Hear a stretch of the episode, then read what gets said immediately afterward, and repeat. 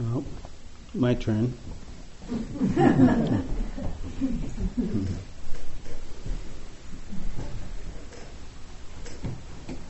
I dedicate, dedicate this talk to all those in pain who want to find their hearts to heal. And it's not easy to find our hearts and heal. It's an arduous, difficult journey. So I'll offer you a reading from Hafiz. It's called For Three Days. Not many teachers in this world can give you as much enlightenment in one year as sitting all alone for three days in your closet. That would do. And that means not leaving. You better, get a, you better get a friend to help you with a few sandwiches, and you better get a chamber pot too. No reading or writing poems. That would be cheating. Let's aim for the high 360 degree detox. Please remember that sitting alone, though, is not recommended if you're normally sedated. so, dear friend, don't let Hafiz fool you, for there is a ruby buried here. Don't let Hafiz fool you. There is a ruby buried here.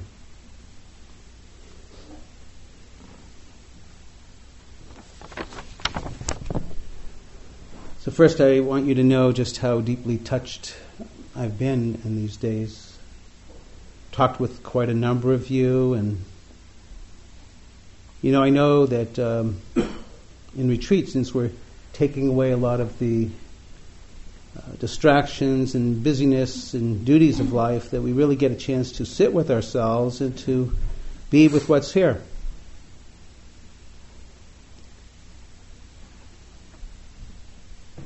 And I know just sitting in this position looking out, sometimes it's a very beautiful picture, sometimes it's not so. The pain, the heart.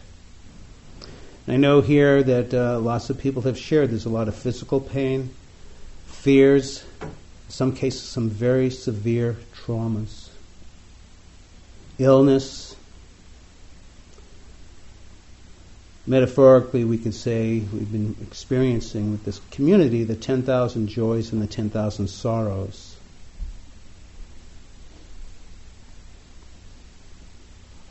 And perhaps what's brought us here is some hope. some hope. You know, why would I even want to go to a retreat? Obviously, there may be some hopes to experience more peace and freedom.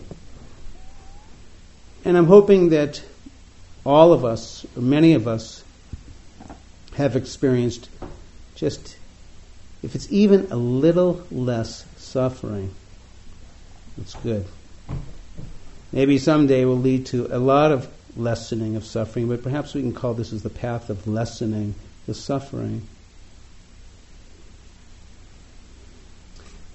And we know that it's not easy to sit within ourselves, within our flesh and bones. And we know that if you practice mindfulness, you will definitely have moments when you're wanting. And of course, it's opposite aversion or not wanting.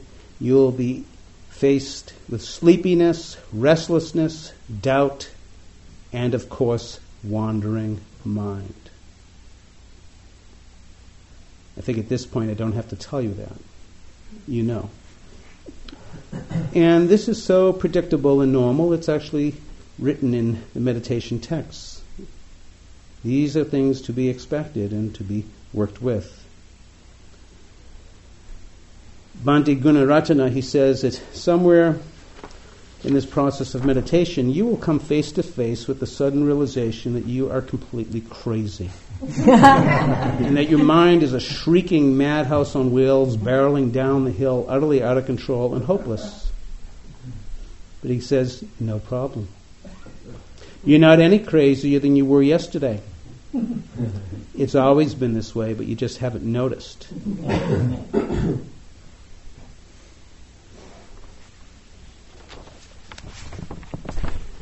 so we're learning to work with what comes up as part of practice. And Jill very beautifully read to us and shared um, Rumi's guest house.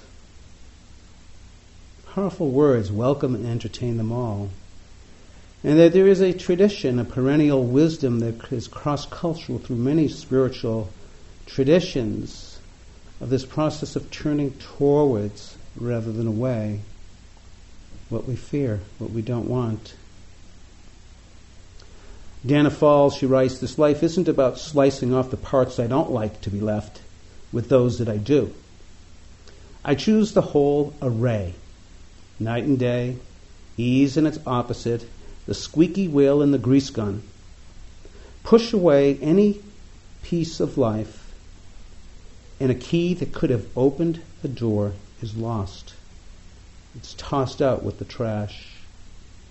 I pray for courage to receive this full catastrophe, however it appears to me, without needing to push back. It's quite a prayer. It's called the whole array. Danna goes on to say in a most exquisite poem called Allow that there's no controlling life. There is no controlling life. Try corralling a lightning bolt or containing a tornado Dam a stream and it'll create a new channel. Resist and the tide will sweep you off your feet. Allow and grace will carry you to higher ground. The only safety lies in letting it all in the wild and the weak, fair fantasies, failures, and success. And when loss rips off the doors of the heart or sadness veils your vision with despair, practice becomes simply bearing the truth. And in the choice to let go of your known way of being, the whole world is revealed to your new eyes. Resist and the tide will sweep you off your feet. Allow and grace will carry you to higher ground. So, Jason, in his instructions this morning, is beginning to teach us about this practice of observing, allowing. And I'd also even add the word experiencing. Experiencing what's observed, allow it to be there. We're learning to give space to what's present within us this morning I was touched with Jerry's very sincere question. In my response about this practice is about helping us to learn balance, to gain perspective, to see the bigger picture, that these different internal weather systems of the body and mind are constantly in a state of change. by the virtue of giving space, things may begin to shift. And I love the metaphor of the sky. the sky is made of air. And even though we get storms and horrendous storms, category 1 through 5, since the sky is made of air, it's not affected by the storm and it just gives space to whatever's present. And by virtue of that spaciousness, gradually that storm runs its course and what formerly was a category 5, shifts to a 4, 3, 2, 1.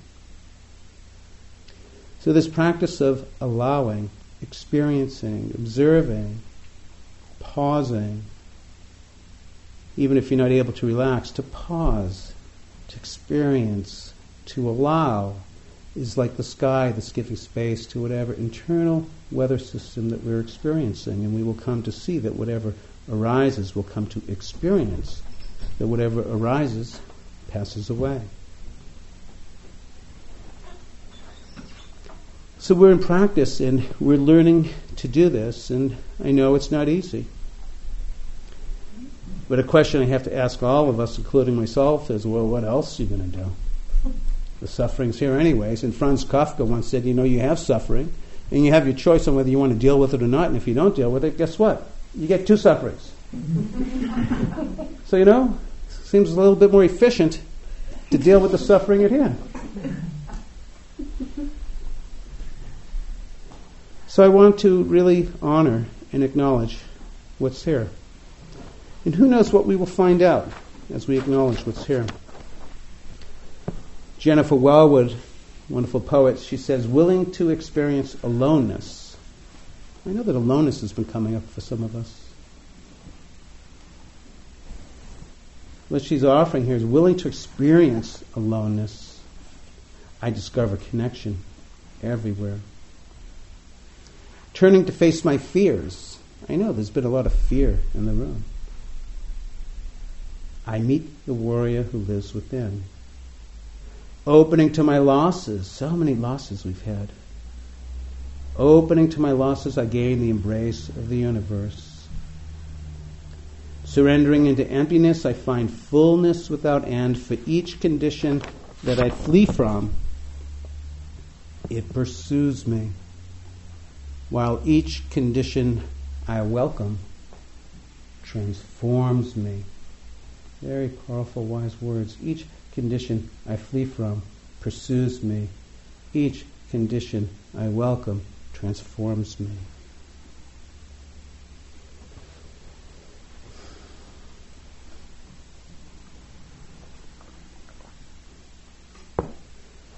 Tonight, the gist of what I want to speak about is suffering and its causes and its lessenings and the sense of self.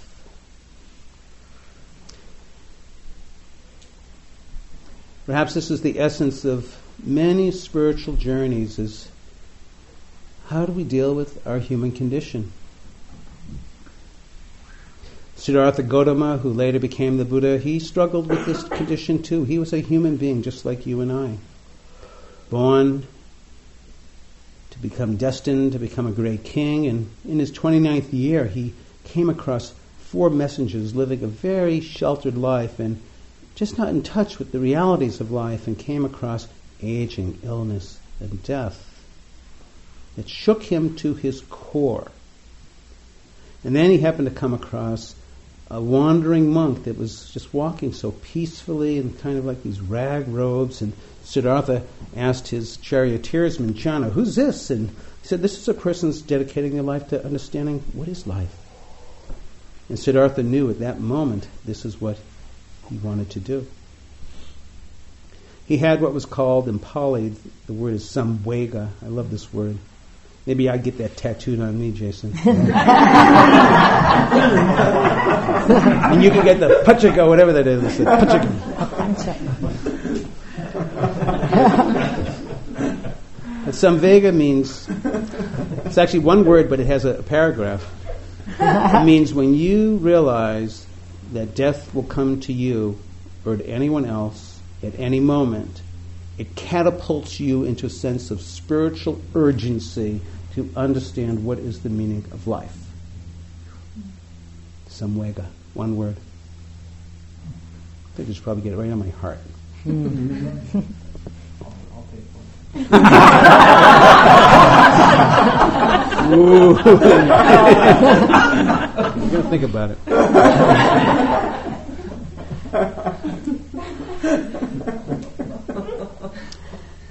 Jane Kenyon writes in her poem Otherwise I got out of bed on two strong legs.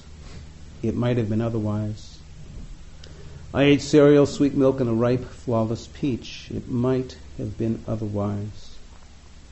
I took the dog uphill to the birchwood, and all morning I did the work that I love, and at noon I lied down with my mate.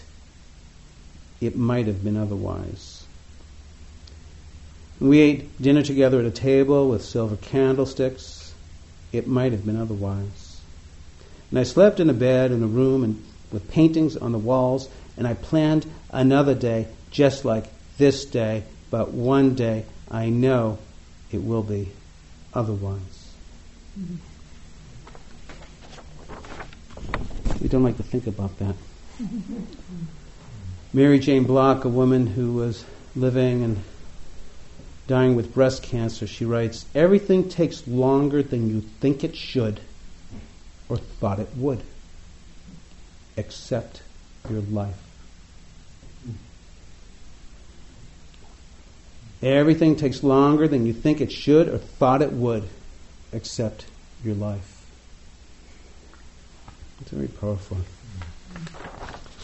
Crowfoot, the Blackfoot chief Indian, his last words before he died, he said, What's life? It's like the flash of a firefly in the night. It's like the breath of a buffalo in the winter time.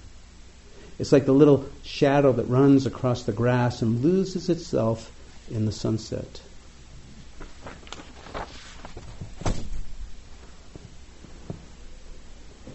After a very arduous and difficult journey with Siddhartha Gautama, realizing the futility of self mortification and self indulgence, and entering into the middle way, set himself underneath the Bodhi tree.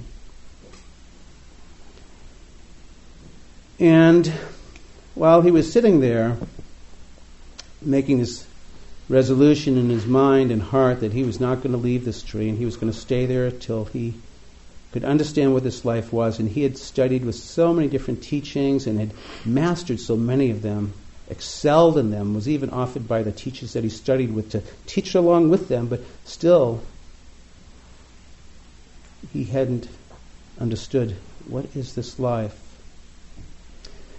And the story goes that as he began to sit, he recalled an incident when he was very young, a child. He was sitting by another tree in one of those beautiful days. We get a lot of these beautiful days here in Santa Cruz. Temperature is just right, the wind's just right, and so forth. And so he was just feeling the beautiness of this day. It's just wonderful. And across the way on a farmer's field, there was some farmers that were beginning to, with their oxen, to put the plows into the earth. And because of his increased sensitivity, and I, as we sit in retreat, we get such an increased sensitivity to things. And young children, we all have that capabilities of having that. But he was in a space of a lot of receptivity and sensitivity. And as those plows blades were going into the earth, he could almost sense or feel or hear or experience the sense of the worms crying out in pain. And it's like this really amazing moment. On one hand, the beauty, the preciousness of this world, and the other, the sorrow and the pain. And I think as a way of helping to self comfort himself, as that young boy, he began to become mindful of his breath in and out. And he recalled this memory, and he began himself to breathe in and to breathe out.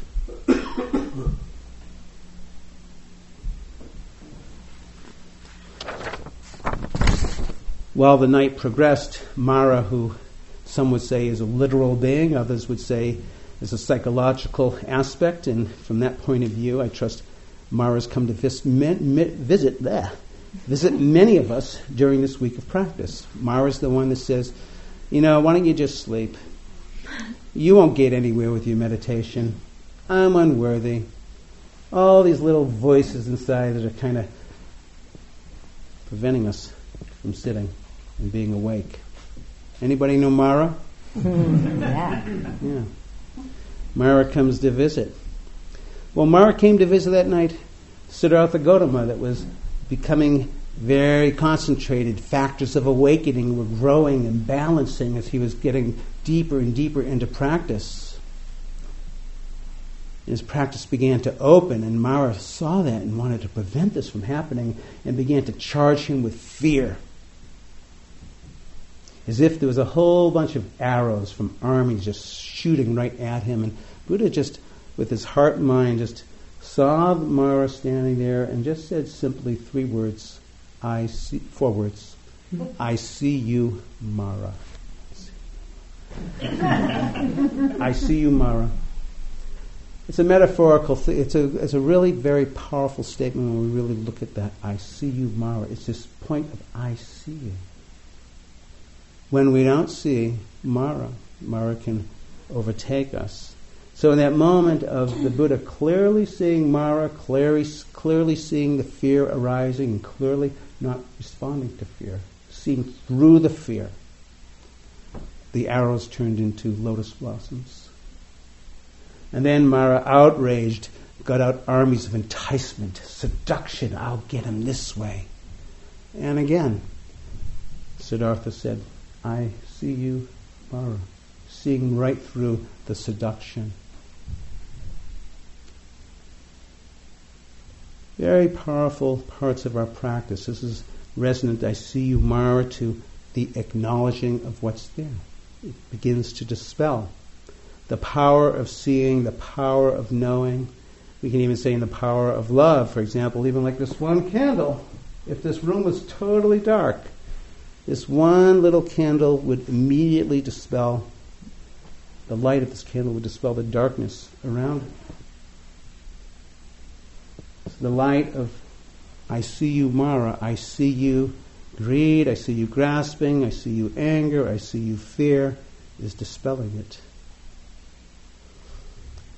Early in the morning, Siddhartha Gautama became the Buddha or the awakened one.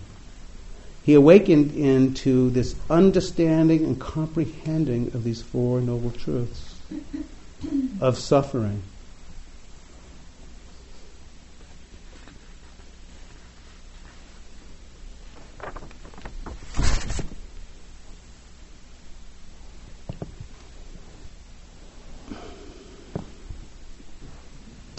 He recognized its causes. He recognized that there's a pathway to the ending of these causes. So I'd like to really speak about the causes. And these causes offer us a lot of hope. And I'd like to just first begin by saying that there's kind of a. Uh, a reflection, it's actually called the Five Remembrances, that I work with nearly daily that reminds me to work with this practice deeply. The first one is that I am of the nature to grow old and I cannot escape from growing old. The second is I am of the nature to have ill health and I cannot escape from having ill health.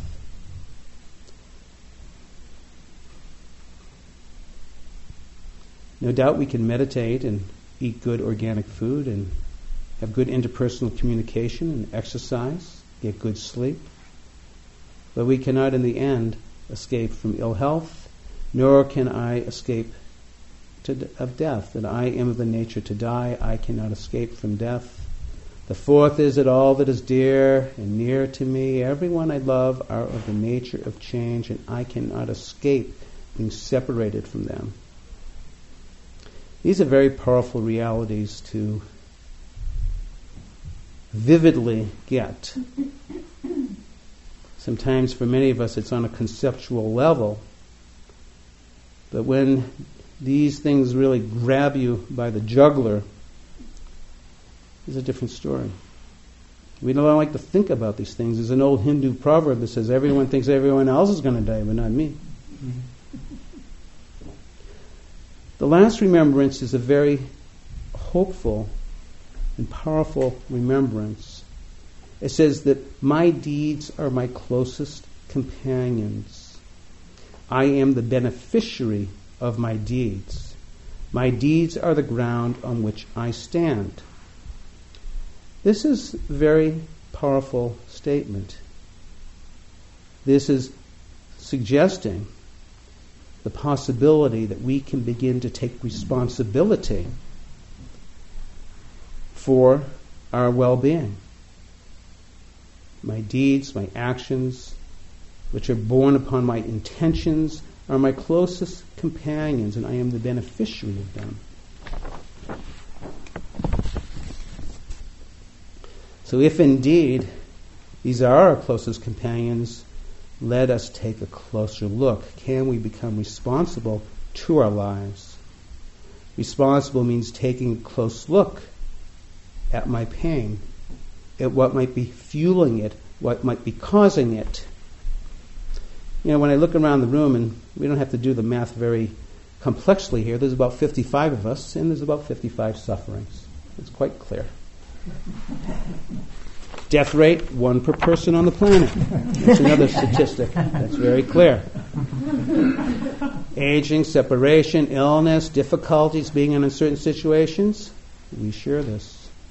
The Buddha named this in his deep penetration understanding of this truth of suffering. As I mentioned, the Buddha spoke about that there is a cause. This is the second noble truth. And I really want to invite us to look deeply in this. And this is one of the most beautiful, clear, succinct translations or renditions of this noble truth of cause of suffering by Ajahn Amaro, who's an Englishman who has been a monk for many, many years. He's now a Thera, an elder. And he says, the noble truth of the cause of suffering is craving. Craving that is compelling and intoxicating. Powerful words compelling and intoxicating. And this compelling, intoxicating aspect causes us to be born into things again and again. It causes us to be born into things again and again. Ever seeking delight now here and now there.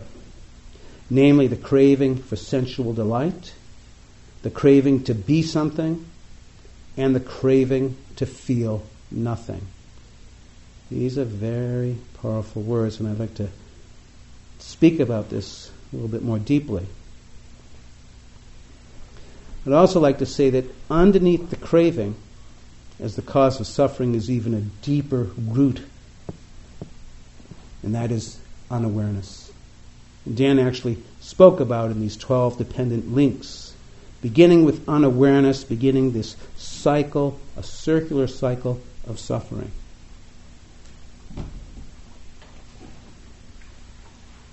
This cycle is driven by the compelling and the intoxicating aspects of craving that bring us into being born into things again and again.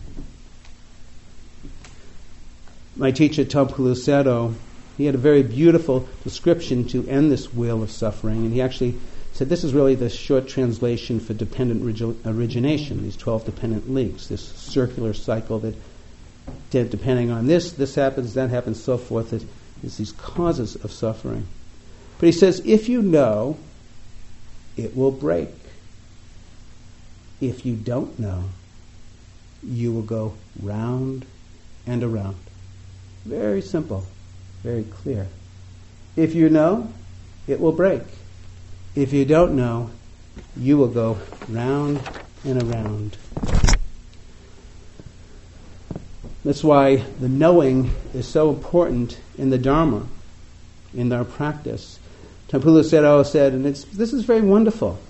He says, if you know that you are filled with craving, or hatred, anger, delusion, whatever it is, your top 40, if you know, and that know is spelled K M O W, if you know that this is arising, you are gaining knowledge. If you don't know, you are accumulating more unawareness, more ignorance. The, the operative here is the knowing. It's not saying that craving, in this case, is bad. It's just to know it. And the knowing is bringing us understanding. It's very beautiful that Norman Fischer, a Zen uh, priest, he wrote a, a Buddhist translation of the Psalms. And in it, he changed a lot of the biblical words, the verbs of like the person was wicked, unrighteous, evil, bad. He changed all of those words to they were heedless, they were unaware, they were not seeing clearly. So let's take a closer look at these causes.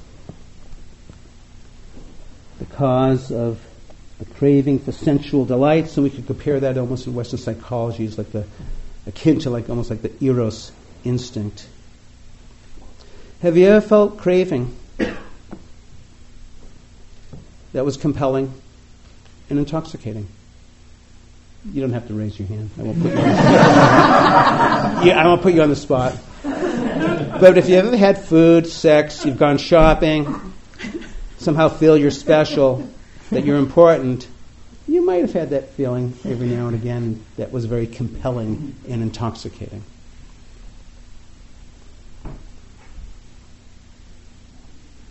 The question is with this compelling and intoxicating aspect to feel good, has it actually brought you lasting happiness? I don't see anybody raising their hand. I don't think so. The reason perhaps we can't get this lasting happiness is because there's some sense of belief inside that we are less than. There's something deficient, something that's not whole inside us, and somehow something outside of us is going to make us feel whole. Or at least okay. What is compelling to be fed, to be nurtured, to be satiated? I remember one time eating tofutti ice cream. I've told this before. Mm-hmm. I love tofu. I'm a vegan, so I love tofutti ice cream. And I was eating it, and I was just, oh, this is so wonderful. then all of a sudden, I saw there was one spoonful left, and then I just got sad and angry and scared. And what the hell am I going to do? Go get another cup. but I knew that wasn't the answer. But there was something about being fed that was somehow that satiation was that sense of me feeling whole, back home, safe. But it's not lasting when it's outside yourself. There's some type of sense of feeling for me, I could see a sense of there wasn't some wholeness, and this was somehow going to make me okay. It's very tricky, and it becomes compelling, intoxicating. I need this, I want that. This is what will make me go out. Let me get on the internet and let me see, can I buy here? Go on a shopping spree. So it's just looking at the sense of the craving that's compelling and intoxicating. Now look, I'm a householder, I got a wife. She's fine if I desire her, but it's another thing if I'm clinging and holding on to her ankle and saying, please don't leave me. You know what I mean? So there's differences between the sense of this clinging and desiring, you know, than, than the sense of meeting a partner with a heartfulness.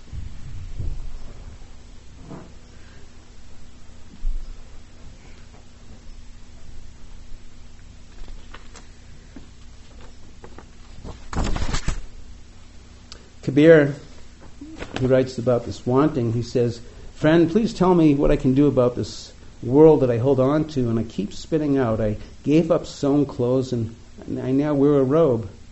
But I noticed one day the cloth was well woven, so I bought some burlap. I still throw it over my shoulder very elegantly. So then I pulled back my sexual longings and now I discover I'm angry all the time. I gave up rage, and now I notice I'm greedy all day long. I worked hard at dissolving the greed, and now I'm proud of myself. when the world wants to break its link, when the mind wants to break its link with the world, it perhaps can still hold on to one other thing. On and on it goes. This craving that is compelling and intoxicating, that brings us born into things again and again. The next aspect, which is to do more with our ego, the ego instinct, is this craving to be something. I'm special. I'm this, I'm that. I'm Bob. I'm a meditation teacher. I live in Santa Cruz. I drive a Prius.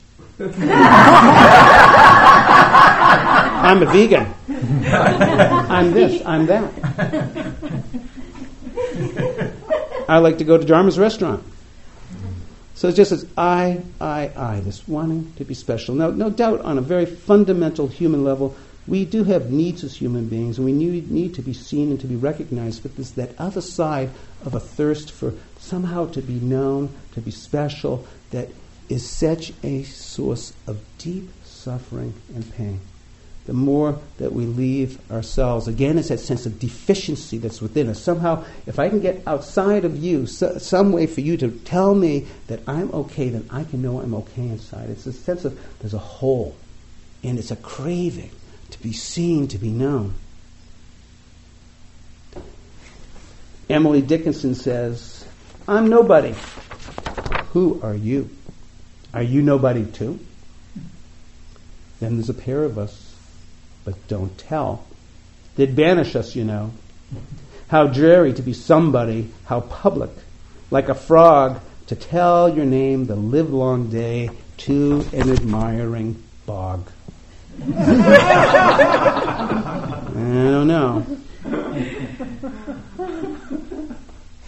How much pain have we experienced in our lives? in this wanting to be accepted. I mean, these are core and deep things. To be known, to be seen, to be accepted with the group. Again, if we're looking for that outside place of recognition, it will be a very painful way.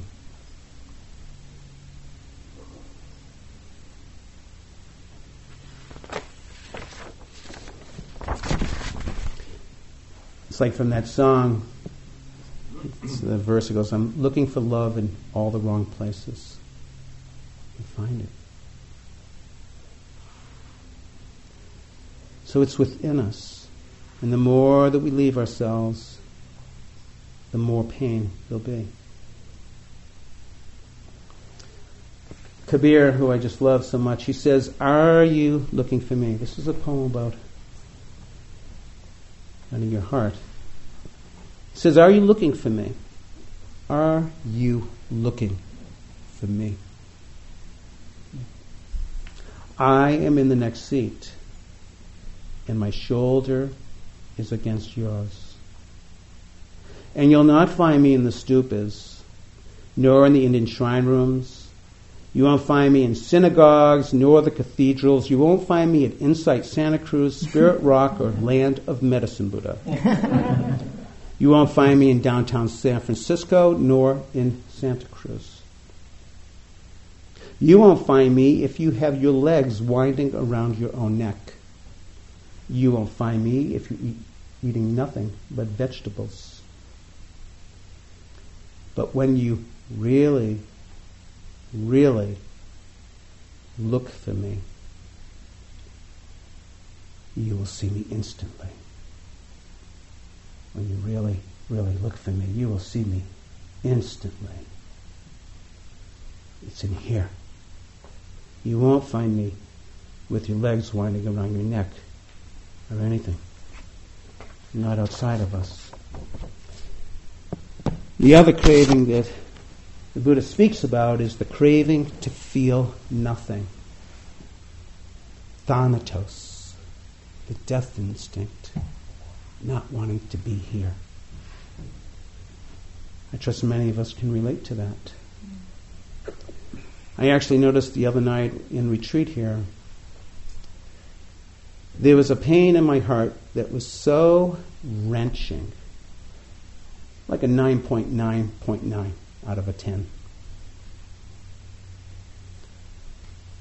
And I found myself just, I did, I, trying to find, I just wanted to go to sleep, to not feel it.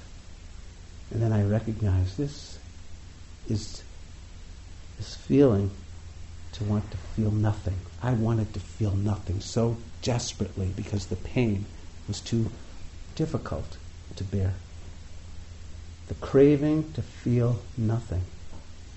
And I'm amazed how I, I, I never, I've been working with these three aspects sensual delight, craving to be something. Those two I, I know really well. And I didn't really relate, relate a lot to the craving to feel nothing, but now I'm beginning to like learn about it big time.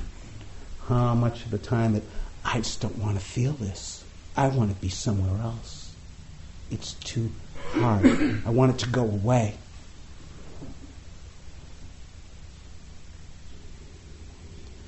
Very powerful when we think about it. You know, like I want to go away, I want distractions, TV, radio, books, go to the movies, do this, do that. Not that those things aren't fun, but looking, what's there? Getting myself wasted. Deep sources of suffering.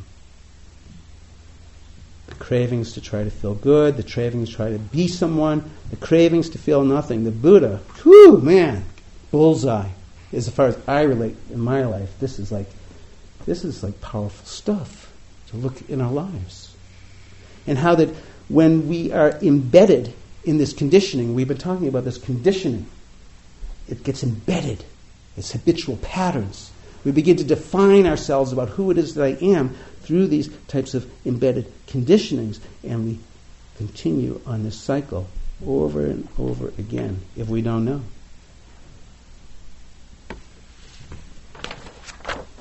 The Buddha clearly understood underneath that Bodhi tree these conditionings. That's what he, what sometimes is referred to the Buddha as he attained the unconditioned. And there's many translations of what that could be. And one that I like to use in comment, that I'd like to think of, is that he broke through the conditioned sense of self. The conditioning of the embedded patterns that were fueled and driven by our greed, hatred, and ignorance that was perpetuating the wheel of suffering. And we learn these at very early ages. We're babies and we, we're close to our caregivers and our lives and our learnings, and we begin to learn things. We begin to experience things. We begin to develop stories about who I am. I know sometimes it's very scary. Some I've actually had a few yogis ask me, like, "But if I got enlightened, I mean, I'm, that's a scary prospect. I'll, I'll lose myself." And actually, my feeling is if you get enlightened, the only thing you lose is the parts of you that you never liked anyways that didn't serve you. Those are just the self destructive tendencies. You get to have your cake and eat it too. it's not bad, it's good. You get your cake and eating it. You just lose those parts that never served you. There's nothing to be scared of. But our embedded conditioning, our habitual conditioning, that's why sometimes we stay in dysfunctional situations. It's comfortable, even though it's not really helpful. So our practice is using our awareness to begin to wake up this sleeper.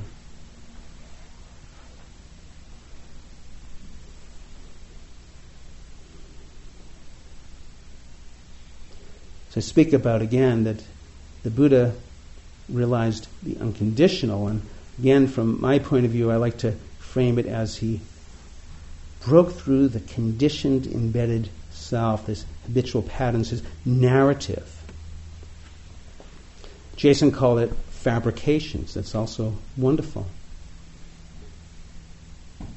This is what fuels these cravings, this pain, these narratives, these stories that we believe in to be real. Again, as I mentioned, the Buddha saw through these narratives, the stories. He realized that these limited definitions is not the whole picture. It's difficult for us, though, to break our identifications.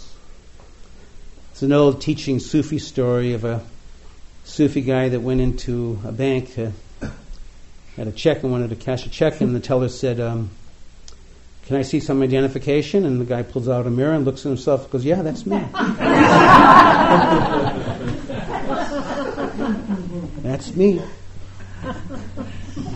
This is the story I've been seeing every day in the mirror and the story I've been telling myself for many years. And again, as I mentioned, we have good reasons to be telling these stories because we've been brought up with our conditions and our upbringings. But perhaps it's not the full story. These stories that we sometimes tell ourselves can be very, very painful. I have a friend dear friend. His uh, father was a retired submarine commander during the war, and he was amongst three other brothers. And his mom unfortunately died when he was about eight or nine years old, and and so there was these four boys in the house, and the retired submarine commander father doing the best that he possibly could. It's a horrendous, difficult situation. But the father, you know, due to his own pain and whatever, my friend was very tall, very clumsy, like a bull in a china shop. And so he was given a nickname very early on in his life. And his nickname was King Midas. Everything you touch breaks. King Midas. Everything you touch breaks. You're told this from a very early age there's probabilities that you may begin to think that this is really true. And I've heard stories to similar degrees. Maybe you weren't out here called King Midas, but I've certainly heard from so many of us where the feelings of unworthiness, flawedness, deficiency, not okayness, there's something fundamentally wrong with me, uh, all these different types of shames. is here in the room with so many of us in our woundings. These are very powerful stories to digest and to assimilate and to begin to define ourselves that this is who it is that I am. And these limited narratives can enslave us. And this practice is about breaking more free, lessening the hold of these narratives to notice something new. It's very interesting that there's a study done of Golden Gate um, people that jumped over the Golden Gate Bridge that survived. Not many people survive a jump over the Golden Gate Bridge, but there's a cohort of people that have survived. And, and a researcher did a study to, this was like maybe 10, 15 years after the jumps, to find out whether anyone had killed themselves, and um, no one had.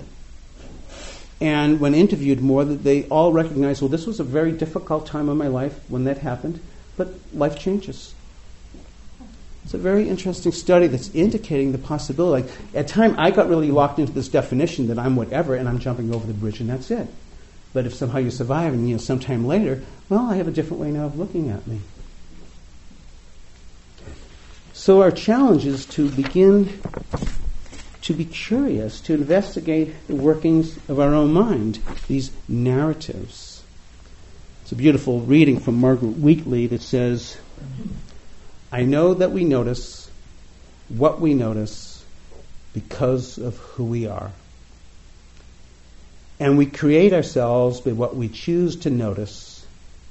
And once this work of self authorship has begun, we inhabit the world we've created.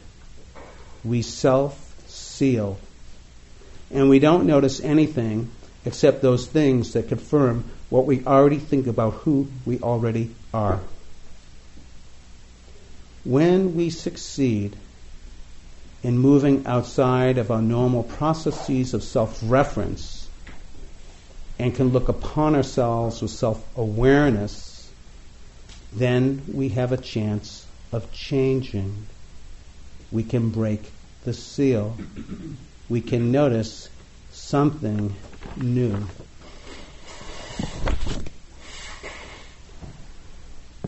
So we are practicing to awaken. Antonio Machado says, Some say it's good to dream, and others say it's better to live. But best of all, my friend, is to awaken. Very beautiful lines from the Spanish poet. Some say it's good to dream, and others say it's better to live. But best of all, my friend, is to awaken.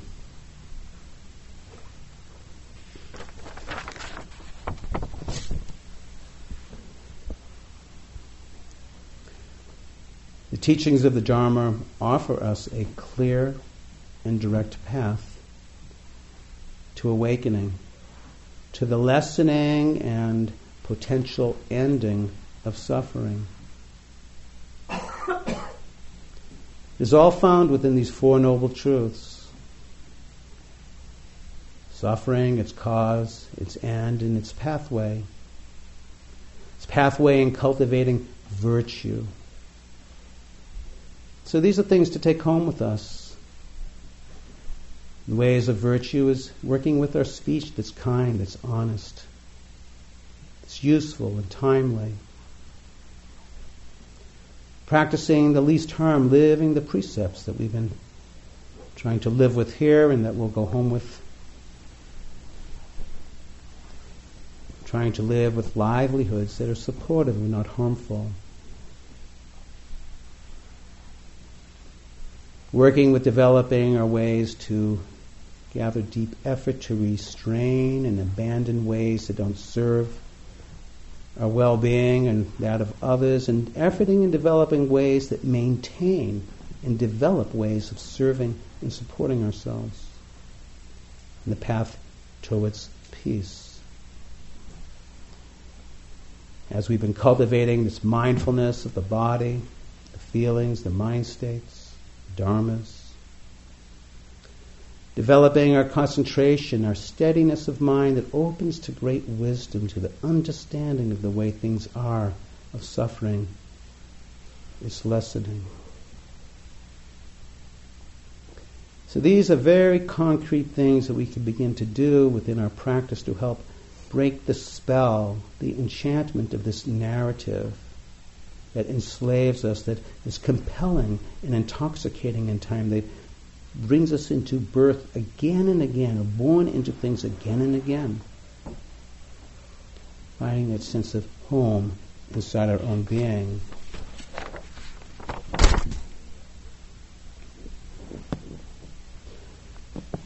So we work with this practice by sitting still, just as the Buddha here. Yes, when we sit with the practice, lots of stuff. The Jewish uh, Yiddish technical word is chazarai. lots of shit going around. but gradually in time, things begin to settle.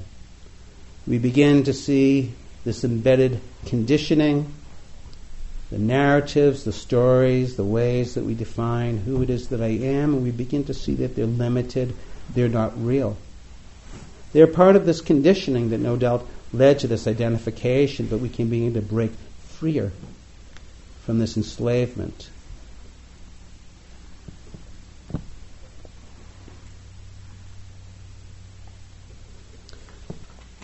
So Chah, he writes, keep your mind still in any surrounding, like a clear forest pool. And all kinds of wonderful and rare animals will come and drink at the pool. Those are all the workings of your mind. And in time, you will clearly see the nature of all things. You'll see many strange and wonderful things come and go, but you will be still. This is the happiness, this is the peace of the one who is awakened. Ajahn Chah leaves us with really this is uh, this is very similar to Jason's description. Just don't cling to anything or whatever, something like that. What he said, whatsoever, not nothing's to be clung on to. Ajahn Chah says, let it be. Grasp at nothing, resist nothing. Step out of the battle where it's cool. Why not give it a try? Do you dare? Challenges us. Do you dare? Grasp at nothing, resist nothing. Very powerful teachings.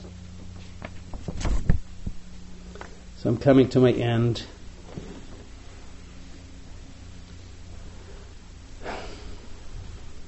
So this is from Ajahn Buddhadasa, very wonderful Thai master.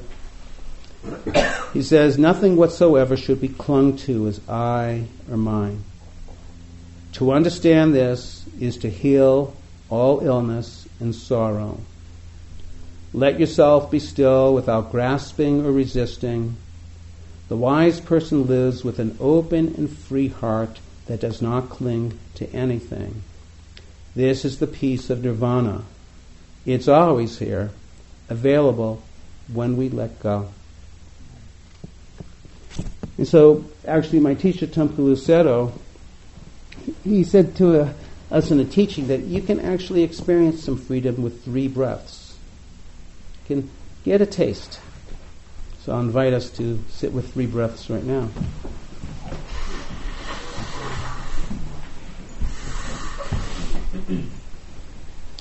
And so the first breath, he invites us to breathe in and breathe out and experience in this moment as you breathe in and out that you are not craving for anything, that you're experiencing freedom in this moment. Just breath in and breath out.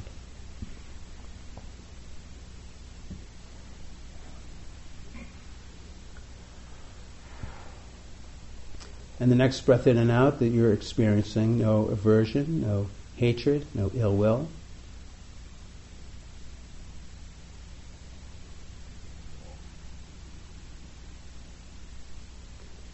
And then in this next breath, you're experiencing no unawareness, no ignorance. You're breathing in and you're knowing you're breathing in as you're breathing in. You're knowing that you're breathing out as you're breathing out. This absolute clarity of mind.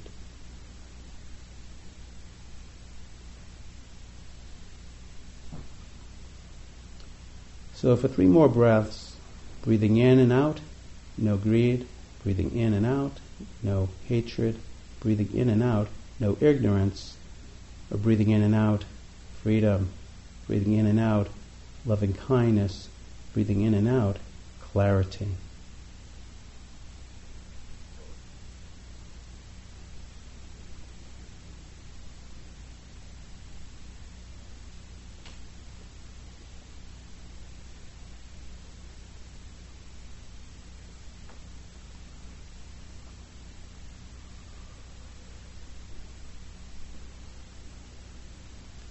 This state of the heart, clarity, kindness, generosity, love is the state of the heart of one who is awakened, and we can experience it. May it grow.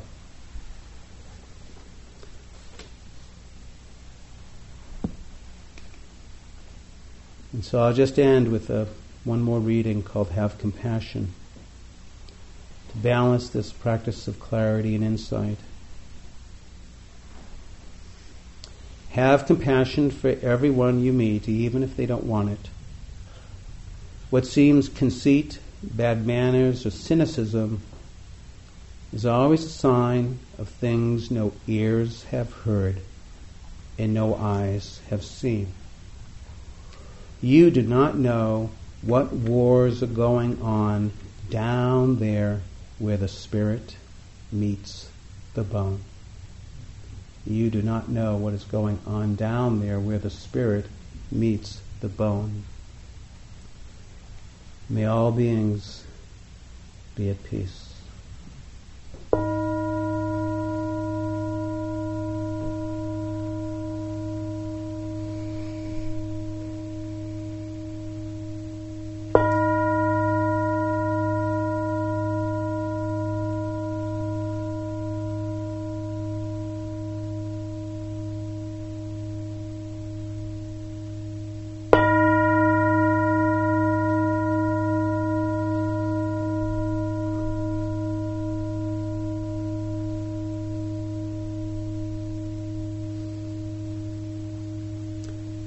my teacher Taungpulu Sayadaw said also that that's a good way to die, breathing in and breathing out, no greed, hatred, ignorance. Thank you very much. So some walking practice. See you back at um, 9 o'clock.